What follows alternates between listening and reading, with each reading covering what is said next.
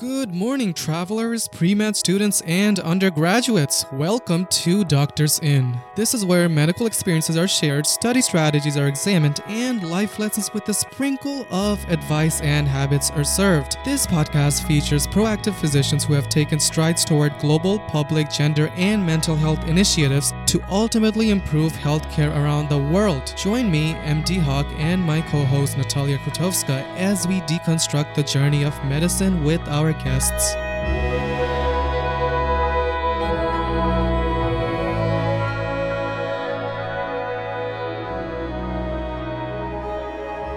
Three, two, one, and we are live. Today we are joined by Dr. Alex Schubert, and he is currently a second year neurosurgery resident at the Icahn School of Medicine at Mount Sinai Hospital. He did his undergrad at Johns Hopkins and his medical school at UC San Diego. Dr. Schubert is a highly proactive neurosurgeon who has a multifaceted array of experiences. He has over 30 publications in scientific research, making him a competitive applicant for top residency programs. That's not all. Dr. Schubert is an athlete who engages in hyperactive sports such as snowboarding, baseball, and CrossFit. Dr. Schubert also spends his time hiking and cooking, um, not in that exact order. But as a surgical resident, Dr. Schubert is interested in using fluorescence guided surgery uh, and, in fact, is currently promoting a virtual reality program called Surgical Theaters that prepares surgeons with live modeling of the surgery they're about to partake. Dr. Schubert also has a podcast called Res Life, which you can find out more about on his podcast through his Instagram at NeuroFitnessMD. So let's cut to the chase and welcome Dr. Schubert to the Doctor's Inn.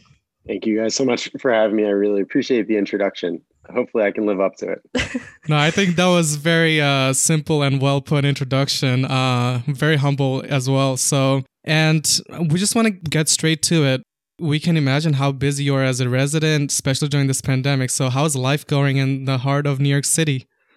It's definitely not the New York City that people signed up for. I'll tell you that. We can't really enjoy many of the things that New York City has to offer, whether it's shows or sports or just as simple as meeting up uh, in groups to go out to eat or explore the the sights of the city. But I guess one of the advantages during this time is as a, a resident, as a doctor in general, you're able to really focus on healthcare and you know, it's one of the things that our country really needs the most. So we're really able to stay focused and we have more motivation than other than ever knowing that the public in general is depending on us to help us get through this pandemic. Um, is New York home for you? Where are you originally from? No, not exactly. So I'm originally from Philadelphia, but my family is from New York. So it, it's very familiar territory to me. Nice, nice. Yeah. So just to go into the questions, um, I imagine you like to work with your hands, considering you know it's one of the criteria for surgery, any type of surgery. Are there any traits to a neurosurgeon would you say that stand out to you? Uh, kind of like were you well equipped with enhanced dexterity and precision ever since you were little, or was this like something that you had to work on and was a gradual learning curve? I think that's a great question. And I almost comedically get that question pretty often that everyone has this, this notoriety that as neurosurgeons we're great with our hands and all this and while it is true that you do need a certain aptitude to be a surgeon and not just a neurosurgeon but any interventionalist in general you need to be pretty dexterous. You can definitely train your hands. And I think that's a big misconception that someone says, oh, you know, I have a little bit of a resting tremor. Well, let me let you guys in on a little secret. We all have resting tremors. It's just physiological. Um, you know, any anyone who knows anything about medicine will tell you that. But I think more than just your innate abilities is your dedication and your ability to work hard and just repetitions. I've always been someone who's been very dexterous. I've enjoyed using my hands, building things, etc. Father's actually a surgeon, and since then, uh, I've really used it as motivation to want to use my hands and to build things and to make a difference, whether it's taking out a tumor or fixing someone's spine. I've just always wanted to use my hands. And I've always, that's because I've always been very concrete sequential in that if there's a problem, I'm very simple minded is that and I like to go in, find the solution, and fix it. And that's just how we are as surgeons. We're very simple minded people, and that we go in for a specific objective and we fix it. And we're not done until the problem's solved. And that really lends well to kind of my personality and just how I attack life in general. But in terms of kind of personalities and traits of being a neurosurgeon, I think work ethic is, is everything while it helps to have some innate aptitude in terms of intelligence and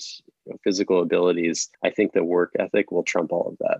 that I would take someone who is willing to work hard and put in the time over someone with innate abilities any day of the week. Yeah, that was very well put. It's interesting you say that. Most simple minded human beings are doing one of the most complex surgical procedures, which is really interesting. no, it's, that's a great point. It's a result of really how surgery works, in that you can't go in ambivalent in surgery. You have to be very directed in terms of your goal. It's it's almost like going to war. You have to have a strategic plan. You have to know that if things don't go exactly as planned, what your option B, C, and D are, how you're going to get out of it, and how you're going to fix the problem. You always have to have the end in sight. That you have to be very directly minded, or you're never going to get surgery done. You're never going to do it efficiently, and you're not going to do well by your patients. So it, it seems ironic, but when you when you start seeing surgery and doing surgeries, you'll realize that that's really the tactic you need to be effective in the operating room. Yeah, I, I think it's interesting that you say that it's kind of just like building confidence on your your skill set, right? A little bit. Hundred percent. It's yeah, it's not different than anything else in life. Whether you're studying for the MCAT or you're trying to do well in your next organic chemistry test, it's all just a difference of repetitions. I think if you're studying for organic chemistry, the more practice questions you're going to do, the more confident you're going to feel on testing, and the better you'll probably do. Same with the MCAT, right? I'll take the person who takes 100 practice tests over the person who takes 10 practice tests any day because they've just seen more questions, they have more experience, they know the different question asking strategies and what the questions are looking for. It's no different with surgery, studying for the neurosurgery boards, it's all the same. It's just repetition, right? And that and that just comes down to work ethic. You have to be willing to put the time in and put the work in to get the results. Yeah, that's definitely all true. Um, so, what got you into neurosurgery? I mean, it's not something we, we kind of briefly discussed this uh, before our interview, but neurosurgery, it's not something that undergrads can shadow too much or yeah i guess like what took you onto the route of wanting to become a neurosurgeon? I know you mentioned your father is a surgeon but what about surgery specifically inspired you? That's a great question. And obviously during the residency interview process you're routinely asked this question. I think at every hospital i went to i had to answer this question in one way or another. I think i, I pay a lot of homage to my father in terms of having me interested in being an interventionalist and a surgeon just in general and working with my hands and fixing things from a surgical perspective rather than a medical perspective right because when you decide you want to become a doctor that's really the first branch point. and do you want to be a physician or a surgeon right and then you decide on other branch points but that's kind of the big one um, and that really separates out your your career track and once once i knew I, i'd be much more interested in surgery than medicine. You know, the next, obviously, decision point would be what type of surgery do you want to be, or what type of surgeon do you want to be? And while a lot, a lot of people end up deciding between neurology and neurosurgery because we're both dealing with the same organ, the nervous system, I was the opposite. I knew I wanted to be in surgery, and it was a matter of what type of surgeon I wanted to be. And toward the end of high school, a dear friend of mine lost a loved one for uh, to glioblastoma, and this really moved me in just how quickly he succumbed to the disease and how we really didn't understand very much about glioblastoma as well as the treatment and how to prolong life. Um, that summer, I then went on. I was living in Philadelphia and did research as a high school student at the University of Pennsylvania in the neurosurgery department. And I learned more about GBM, about different brain tumors, about different areas of neuroscience. And it really sparked a fire for me. I really was interested in the brain and the nervous system and just really how much we didn't know about the nervous system. And then the next year, I was deciding on colleges to go to. Um, I ended up playing baseball in college and was being recruited at different places. And then when I found Johns Hopkins, I quickly realized that it was, if not the top one of the top neuroscience undergraduate programs in the country. And some of the professors I would have the opportunity to learn with were Nobel laureates, had these huge, very prestigious labs I learn about the results. And it was pretty amazing that I was being lectured by people who literally wrote the textbook. And that was an incredible experience for me. So just to be in that type of environment with with titans in the field uh, was was really motivating for an 18, 19 year old kid. It was pretty incredible to have these experiences. And then so combining my my passion and my interest for surgery with this newly found interest in the neurosciences, it, it was a really natural pairing. It was very easy to marry the two. Uh, between uh, neuroscience and surgery in neurosurgery. And while I tried to spend uh, the earlier years of medical school actually trying to convince myself not to become a neurosurgeon, I wanted to open myself up and, and not close myself off too much and, and find other specialties. It really came back to you know what I'm really interested in is neurosurgery. For example, I spent a long time pursuing uh, orthopedics because I was a college athlete. It was pretty natural. I was hurt in college, had my own issues with orthopedic injuries, and uh, what I realized is the part of orthopedic, orthopedic surgery I enjoyed the most was was complex spine surgery and deformity surgery.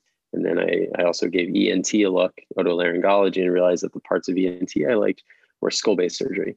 And so I took a step back and realized, you know, who are you fooling? The parts of these specialties you like the most are the parts that overlap with neurosurgery. So uh, it was really destiny, and and I, I couldn't see any other way. And now two years later, I, I wouldn't change it for the world. It's the most gratifying specialty, and I can't imagine myself doing anything else.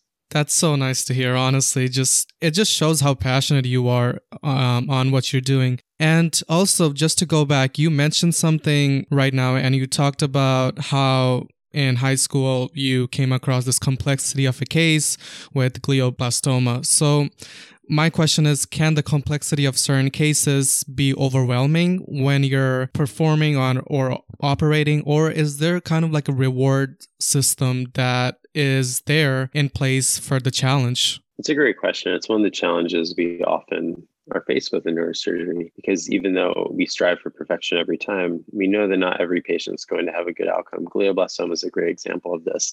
We know that even if we have a gross total resection, meaning that we resect 100% of the tumor that we see on an MRI, there are still tumor cells left in the brain. That's just the nature of glioblastoma. It's an infiltrative disease. We're never going to remove 100% of the cells, which is why eventually glioblastoma is going to be, I, I truly believe, it's going to be a non surgical disease. It's going to be a disease cured by immunotherapy, by different types of drugs, and uh, um, from the clinical trials we're currently pursuing. And that's just by by the nature of the disease again. So it, it can be challenging we know that even, for example, with glioblastoma, that even if we do a perfect job, we're not going to cure the patient. And that can be really challenging as surgeons, because again, going back to our mindset that we're very concrete sequential people and, we go for a specific reason, it's a little disheartening looking back, thinking that regardless of how good of a surgery I do, I'm not going to cure this patient. And as surgeons, that's a very unnatural and very sobering feeling for us because that's why we do surgery, right? We do surgery to cure people and to fix people in general. So it's it's really tough as neurosurgeons having to deal with that sometimes. But I would say it's not the majority of cases. In most cases, whether it's someone with lumbar disc disease or uh, cervical myelopathy, brain trauma, different types of traumatic brain injury, we can often fix the problem and so it's definitely not the majority of cases, but I think that's one of the challenges that we deal with as surgeons that I think is unique to neurosurgery. For example, in orthopedics, if someone breaks a bone, you fix the bone, you reduce the fracture, and that's it, right? And that's a perfect surgery. But we're often faced with bigger challenges than that in neurosurgery. Right. Um, does that kind of contribute to potential burnout for surgeons or especially neurosurgeons and how would you mitigate those feelings definitely it's it's really challenging i don't know i wouldn't say that necessarily precipitates burnout in that we know going into a certain surgery and based on what type of tumor we believe it is really what the expected outcome is so i think as long as it meets expectations that doesn't necessarily lead to burnout. I think what leads to burnout more is a lack of gratification, just in general. That if you're working long hours, you don't feel either appreciated or you feel that the work you're doing isn't going to where where you want it to be, or you're being deprived of your hobbies or your your necessities like food, sleep, etc. I think these are all things that precipitate burnout. And I think just in general, that's why in medicine we have a high burnout rate because you're working long, strenuous hours. It's a very stressful work environment, and you often don't get to do some of the basic necessities that you enjoy spending time with loved ones sleeping eating when you want to etc so i think these are more causes you know, again, we we know what we signed up for. We know that if we're going to operate on a patient with glioblastoma, we know the expected trajectory, we know the life expectancy, et cetera. So I don't think necessarily as much of a disease state thing to burnout as much as kind of environmental factors, but it definitely contributes, right? Having patients with bad outcomes, I definitely go home at the end of the day and I'm not feeling as up as I would if you know I treat treat someone with you know, more of a, dis- a benign disease process and I really make a difference. It, it can weigh on you for sure. Yeah. I think you also mentioned in one of your interviews or read in a bio somewhere that you can fit a workout in between your cases in the operating room. Honestly, when I saw that, I imagined you're either a super athlete or you're insanely good with time management. So, how does a neurosurgeon fit everything into the same 24 hours exactly? It's a great question. And I get routinely asked that um, pretty often because everyone thinks we have like 27 hours a day. And, and the truth is, we have the same 24 hours that, that you do. You know, we put our pants on the same way that you do, one fit at a time. Um, oh man, we're not jumping in some like that ruins my so wow. It, it's all about. I know. The, oh my god, the secret's out. but um, no, it's it's all it all comes down to time management. And honestly, these are skills that we developed years and years ago. Right? This is nothing new. It's not like I know how to organize my day until I got into residency. Right. This is a large part of what led me to becoming a nurse neurosurgery resident. And it all started from high school, from college.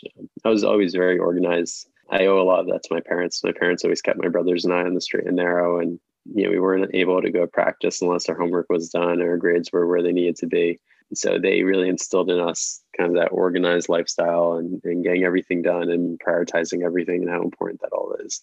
And I think that just kind of snowballed into college and med school and allowed us to have the opportunities to do what we wanted to do for example, in college, I was never the one to just spend all Saturday playing video games for like 10 hours a day. I knew that that would just be a waste of time. And while I enjoyed time with my friends and participating in hobbies, I knew that I had to study because between playing baseball and doing my other extracurriculars, I knew that if I wanted to get into med school at a competitive college, I had to work harder than most people. And that's just the result of it, right? Same thing in med school. I knew if I wanted to get into neurosurgery, I had to work harder than most of my classmates. And um, had to put in the time when they weren't willing to right and, and it's no different you know regardless of what stage you're at when whether you're a pre-med med student resident it's all the same so for me um, being able to work out and maintain my fitness is really important to me so even on a busy day if i know i'm going to be operating for 12 14 plus hours a day if i want to get workout in that day it may come to you know as soon as i roll my patient back to the icu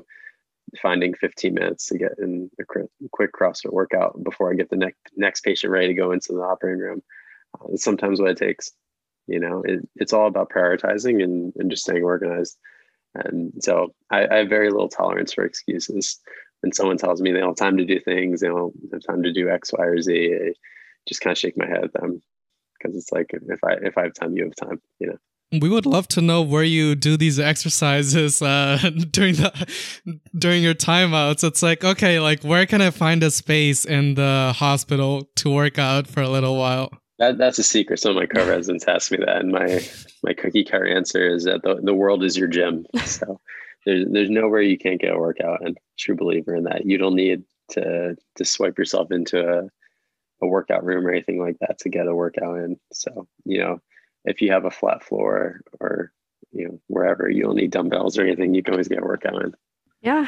So within those 24 hours that we all get, you also do a lot of research. So you are re- uh, very research savvy and and that's being humble considering you have 30 or more publications, which is unimaginable considering the time frame we're working with.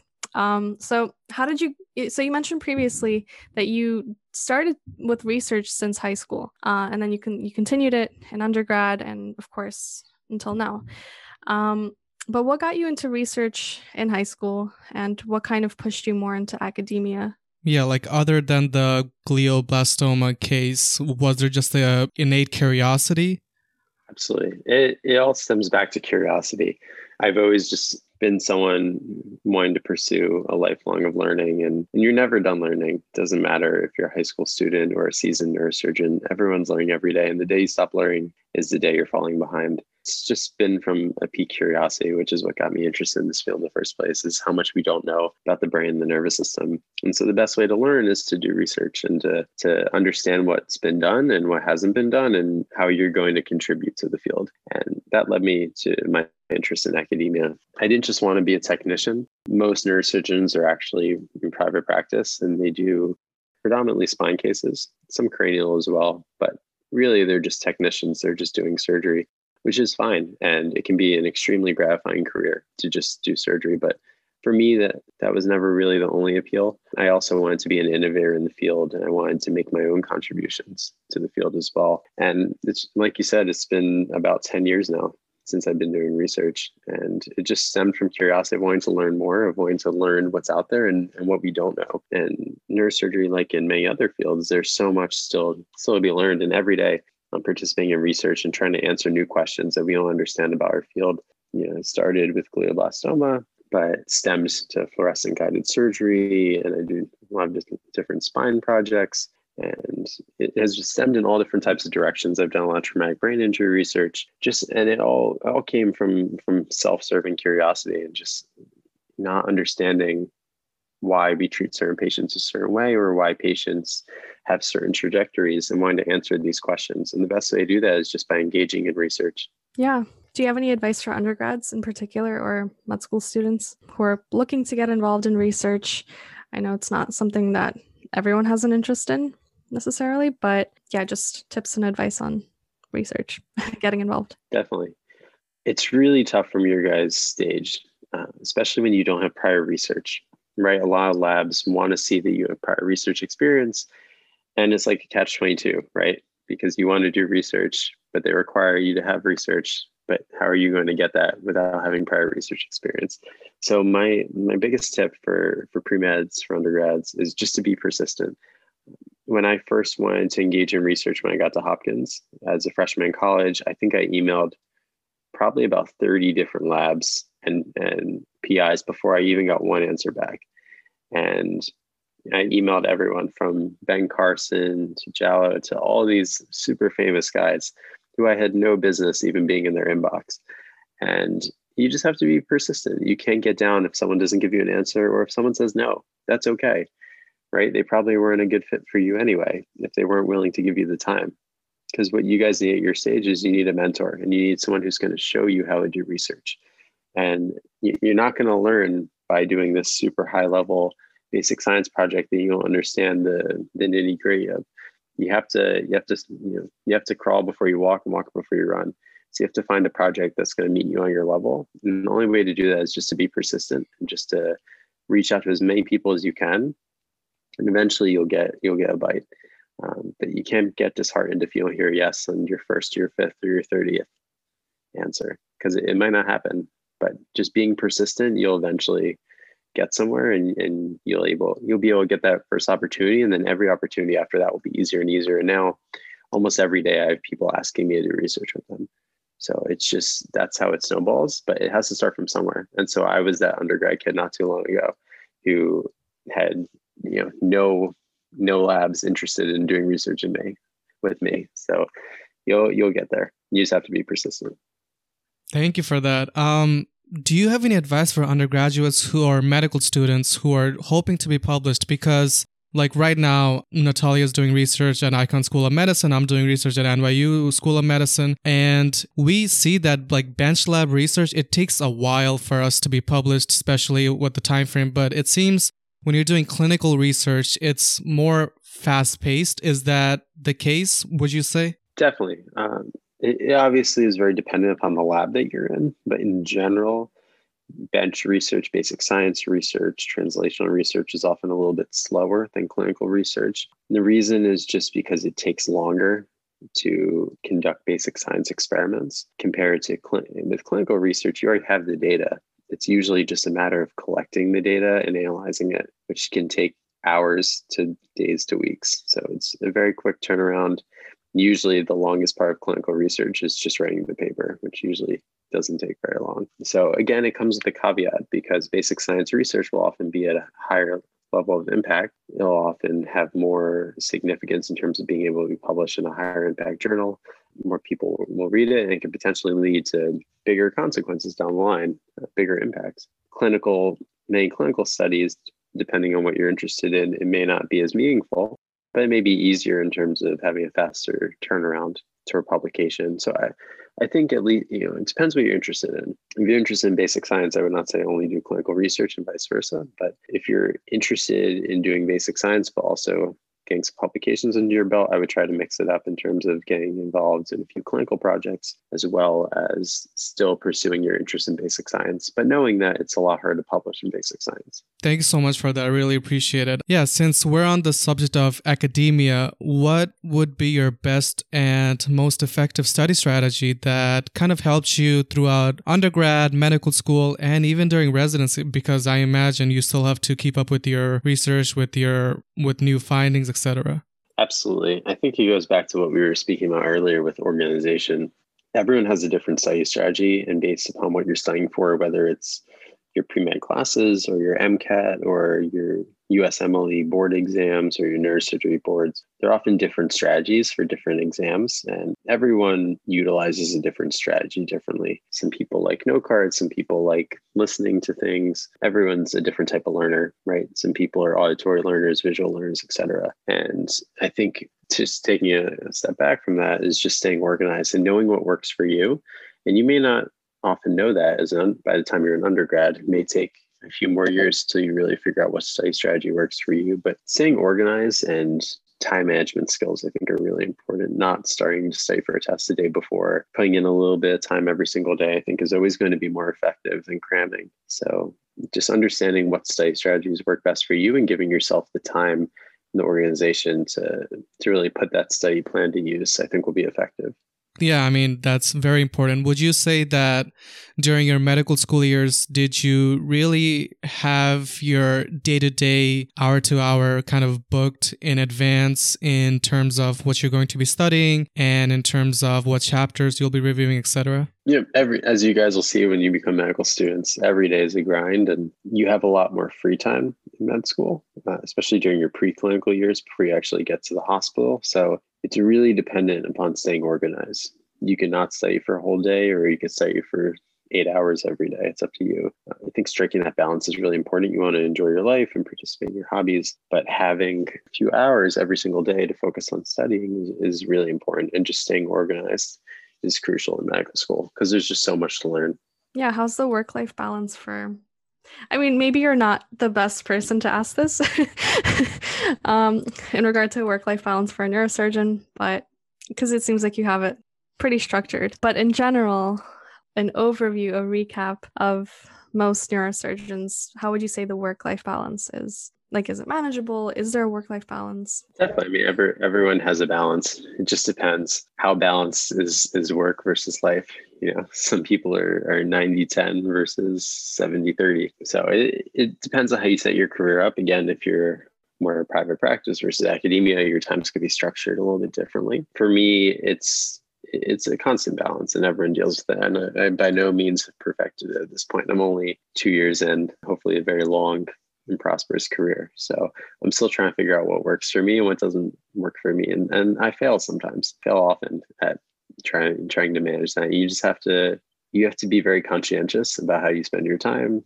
and what's working and what's not. And you have to be willing to adjust things and make changes. And I've had to do that. And, you know, if you're not getting enough studying done, something else has to give because, again, we all have the same 24 hours. So, what I can change is how much time I have to spend in the operating room every day, spend, you know, working with my patients and making sure I'm being a good doctor for my patients. But what I can change is is the other time that I have. So how I'm going to organize that is really important and how I'm going to do things that are good, both for my mental and emotional health, but also that are going to help in terms of just my life in general. Yeah, that was very well said. And so just kind of moving away from academia and like pre-med tips and just med tips into more of the clinical settings, I wanted to explore a quote from one of your interviews uh, where you said the pandemic made us realize why we wanted to be in medicine.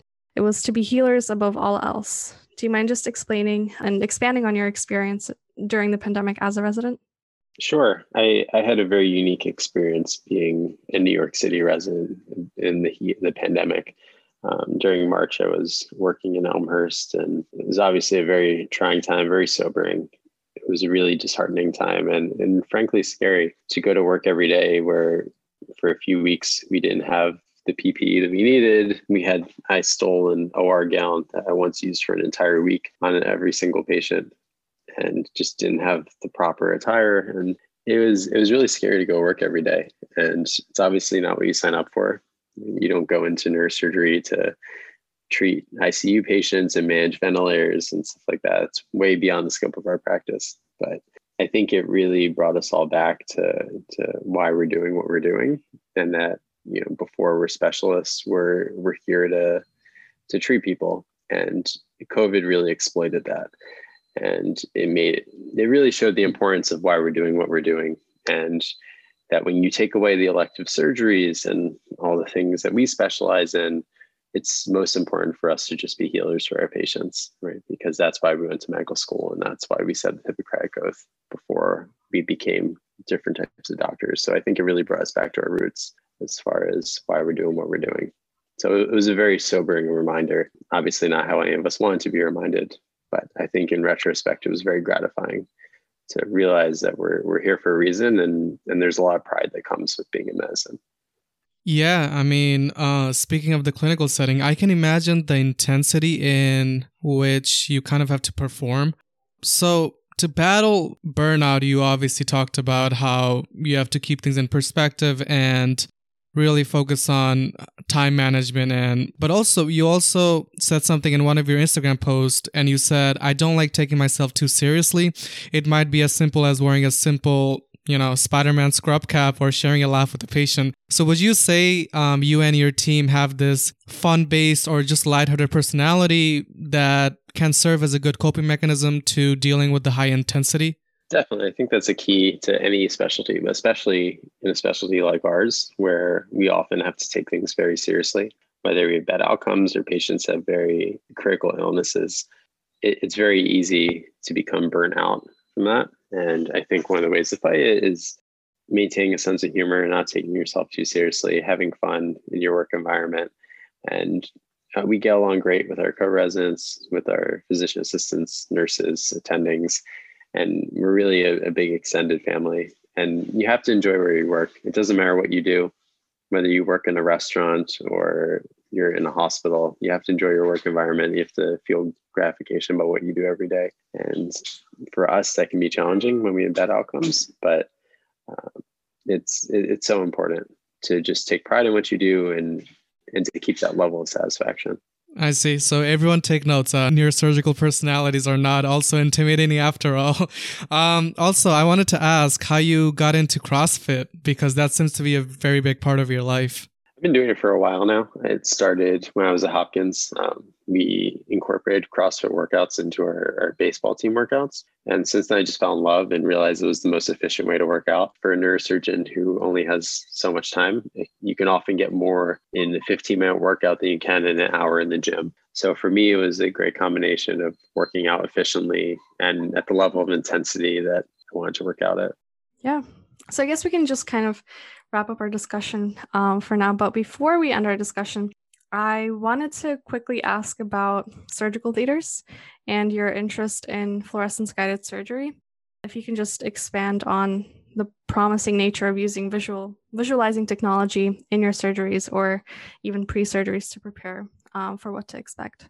Sure. So I'll start with surgical theater. Surgical theater is a it's actually used for a few things. It's not just used in pre-playing, it's used actually in the operating room as well. But we're often using it in the pre-playing stage to figure out where a tumor is, an aneurysm is, et cetera, and what vital structures are around it. And it helps us plan our surgical approach. And that's so important. Right. In, in neurosurgery, again, it's like a war. You have to go in with a plan. You have to know exactly how you're going to going to attack and execute that plan. And surgical theater is a great technology that allows us to accomplish that. And it uses the preoperative scans, whether it's an MRI or a CT scan, and it allows us to really visualize what's going on in the pathology in ways that we previously couldn't. Uh, it provides a 3D look at the different structures around where we're going to be operating. It allows us to to figure out the, the safest way to, to treat the pathology. So that's really important. Um, they've been great partners with us at Mount Sinai. Um, we, have a, we have a great experience using them. And we, we use them for cases every single week. And it's it's really great. It's great for teaching too, in terms of showing the relevant anatomy of the different cases. And from a resident's perspective, where I'm learning all this, um, you know, often for the first time, it's really helpful.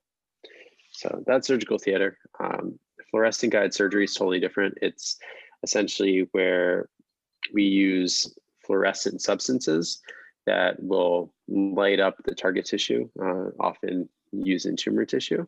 So in in our institution, we use something called 5-ALA, which is 5-amino-levulinic acid. It's in the heme synthesis path, pathway. It's actually a, a precursor to protoporphyrin 9, which is in the heme synthesis pathway, and it's taken up by glioma cells, which are malignant uh, brain tumor cells, and they fluoresce upon blue light. And that's really helpful in terms of distinguishing the tumor tissue from the healthy brain because even though we often show these pictures where it's really easy to tell what's brain and what's tumor tissue in the operating room, especially in some of the more infiltrative tumors, it can be really hard to distinguish where that margin is, where that border is between the tumor and the brain. So using something like 5-ALA can really help when you turn on the blue light, you can see the tumor is pink and the surrounding tissue is blue. And it, it really improves our ability to visualize the tumor and to safely take out the tumor and to not take out the surrounding brain because obviously we don't want to take out brain that isn't involved. And if we're operating in eloquent areas of the brain, meaning areas with very high price real estate, such as areas that control our ability to move, our ability to speak, our ability to see, um, these are areas that we want to be very careful of because the last thing we want is for the patient to wake up with a deficit. We don't want our patient to wake up and not being able to see or not being able to talk. This is something that we all fear as neurosurgeons. So using fluorescence in the operating room to help delineate the difference between the tumor and the brain can be really useful. So uh, my research mentor, who's Dr. Constantinos Hadjipanayis, has been really great in, uh, he's actually the, the leader in the United States for 5-ALA. He's the one who brought it to our country. He's the one who actually got FDA approval in 2017 for the use. And he's one of the worldwide leaders in fluorescence guide surgery. And it, it's really a privilege to work at Sinai with him and to be one of uh, to work in his lab and to be his his uh, resident uh, research mentee is really a privilege and i've had the opportunity to publish now a couple papers on the topic and we're still investigating new new topics with regard to 5-ALA use and fluorescent guide surgery. It's really cool it's cutting edge it's definitely going to become more broadly used in the next couple years. I think it really improves the safety of performing tumor surgery yeah, it sounds very promising to say the least, and we're very excited. So, now unfortunately, we're near the end of the podcast, and we would want to hear much more because you have such a vibrant personality. However, um, as per the title of the podcast, Doctors In, let's just go through a guided story as a closing remark. So, we'd like to imagine that you are a traveler who stopped by Doctors Inn to rest for lunch. Before you leave, the innkeeper, which is us right here, ask you to share one quote or piece of advice that uh, we can frame on our wall. Uh, what would that piece of advice be? It can be something you live your life by. Definitely. So I've given this quote before in a prior talk, and I think it's really important. It applies to anyone who has any interest, not just in medicine or neurosurgery, but the way I live my life is to find something that you're really passionate about and identify that, obsess over it, and then figure out how you're going to change it make a difference in the world because I think you can do that regardless of what your passions are and what your interests are. And finding that one thing that is really important to you and how you want to make a difference in the world is key. And that's what I'm trying to do. And hopefully I can do that in the field of neurosurgery and improving patient outcomes and having patients with neurological diseases improve. So that's what I would leave you guys with and then hopefully leave you a nice tip. Yeah, and thank you so much for taking the time out for the Doctors In podcast. Uh, we know you're super busy at the moment, being a resident, and uh, we definitely really appreciate your time. It was an absolute pleasure. Thank you guys for having me. This was a blast. Thank you so much. All right, so a major thank you to all you lovely Homo sapiens who stopped by Doctors In. All our show notes can be found on our website at www.doctorsinpodcast.com. You can also search up Doctors In Podcast on Instagram and YouTube to watch the animated videos for each of our episodes. We really try to make it informative and visually appealing. So, yeah, just give it a try and uh, see you guys next time. Bye.